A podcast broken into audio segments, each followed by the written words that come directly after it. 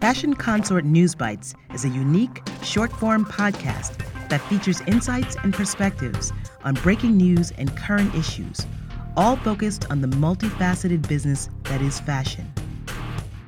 News Bites is produced by Fashion Consort and distributed in partnership with Fashion United, your trusted global network for fashion news, business intelligence, and jobs.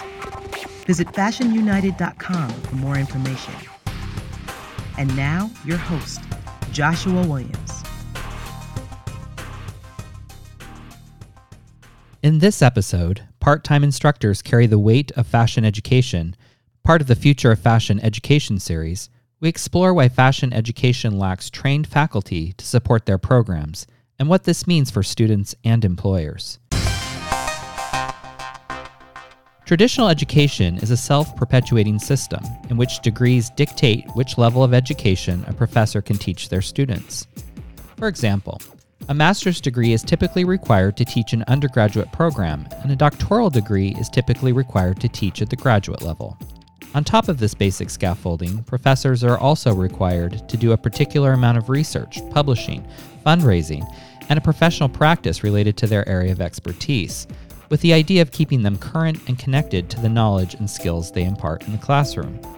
For most areas of education, especially in the liberal arts or STEM subjects science, technology, engineering, and mathematics this system has been in place for generations. But this hasn't been the case for fashion. As universities began to integrate fashion into their curriculum, they had to make exceptions to their own hiring rules. This meant professors were largely practitioners, an important component in a skills based industry to be sure. But it also meant that many fashion educators lacked experience in navigating higher education overall, in addition to curriculum and pedagogy. With the birth of graduate level fashion programs in the early 2000s, mostly MFA programs related to design and MPS programs related to business, there are now more graduate level students seeking jobs as educators. However, this population is still relatively small as most students are not joining these programs with teaching as their goal. First, an MFA or MPS program is a terminal degree and not meant to move students towards a doctoral degree, so this limits potential within higher education. Second, students usually join these programs as a way to further build their career options and salaries. In fact, graduate students take a calculated risk in joining a graduate program high tuition fees in exchange for higher pay potential. In fact, because professors are notoriously low paid positions, there's not much impetus for students to stay in education. The going rate for a professor at a top tier fashion school in New York City, for example, is between $55,000 and $85,000 a year. Salaries in the UK and Europe are even lower for professors. The net effect is that fashion programs rely heavily on part time instructors and constant turnover, as heavily on individuals who are retiring from industry and seeking second careers.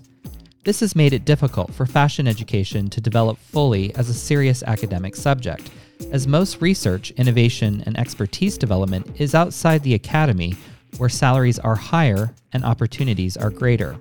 What's more, it has stymied a more collaborative approach and trust between industry and education, where professors are often seen as those who didn't make it or who weren't up for the challenge of a fast paced industry.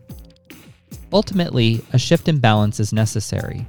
On the academic side, institutions must be more competitive in how they hire, pay, and support fashion talent.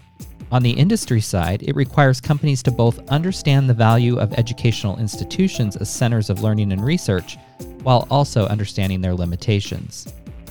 In our next episode, we will focus on the gap between the knowledge and skills students learn in school versus the ever changing skills and experience needed on the job, and what this means for employers. Thank you for listening to this episode of News Bites in partnership with Fashion United, produced by Fashion Consort and hosted by Joshua Williams. Visit fcnewsbites.com for more information and if you'd like to share a story or participate in News Bites, please use the contact link provided or reach out on Instagram at Fashion Consort Agency. Thank you to our guests, to Phil aka Corinne for their voiceover work and Spencer Powell for our theme music.